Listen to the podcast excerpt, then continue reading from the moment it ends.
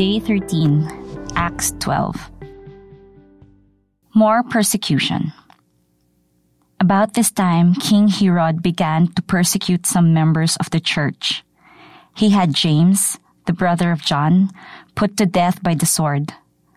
When he saw that this pleased the Jews, he went ahead and had Peter arrested. This happened during the time of the festival of unleavened bread. After his arrest, Peter was put in jail, where he was handed over to be guarded by four groups of four soldiers each. Herod planned to put him on trial in public after Passover. So Peter was kept in jail, but the people of the church were praying earnestly to God for him. Peter is set free from prison. The night before Herod was going to bring him out to the people, Peter was sleeping between two guards.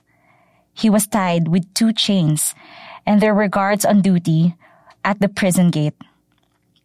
Suddenly, an angel of the Lord stood there, and a light shone in the cell. The angel shook Peter by the shoulder, woke him up, and said, Hurry, get up. At once the chains fell off Peter's hands.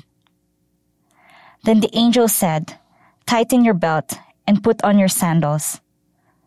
Peter did so, and the angel said, Put your cloak around you and come with me. Peter followed him out of the prison, not knowing, however, if what the angel was doing was real.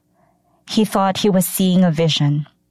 They passed by the first guard station and then the second, and came at last to the iron gate that opens into the city. The gate opened for them by itself, and they went out. They walked down a street, and suddenly the angel left Peter. Then Peter realized what had happened to him and said, Now I know that it is really true. The Lord sent his angel to rescue me from Herod's power and from everything the Jewish people expected to happen. Aware of his situation, he went to the home of Mary, the mother of John Mark, where many people had gathered and were praying. Peter knocked at the outside door, and a servant named Rhoda came to answer it. She recognized Peter's voice and was so happy that she ran back in without opening the door and announced that Peter was standing outside.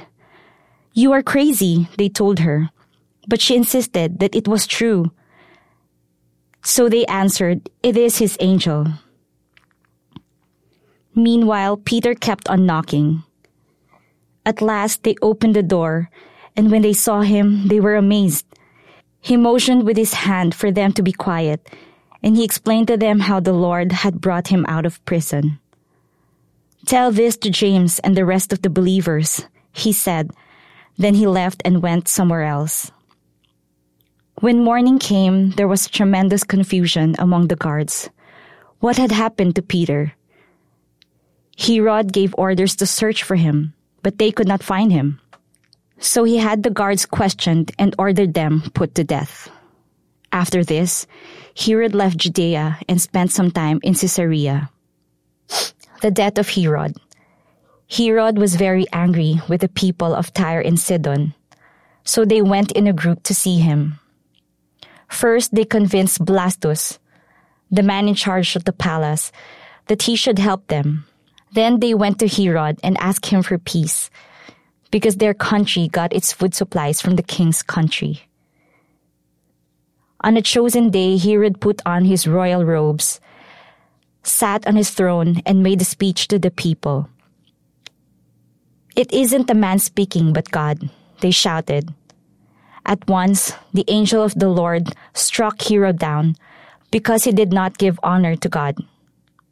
He was eaten by worms and died. Meanwhile, the word of God continued to spread and grow. Barnabas and Saul finished their mission and returned from Jerusalem, taking John Mark with them. Prayer Psalm 13 A prayer for help. How much longer will you forget me, Lord? Forever? How much longer will you hide yourself from me? How long must I endure trouble? How long will sorrow fill my heart day and night? How long will my enemies triumph over me? Look at me, O Lord my God, and answer me. Restore my strength. Don't let me die. Don't let my enemies say, We have defeated him. Don't let them gloat over my downfall. I rely on your constant love. I will be glad because you will rescue me. I will sing to you, O Lord, because you have been good to me.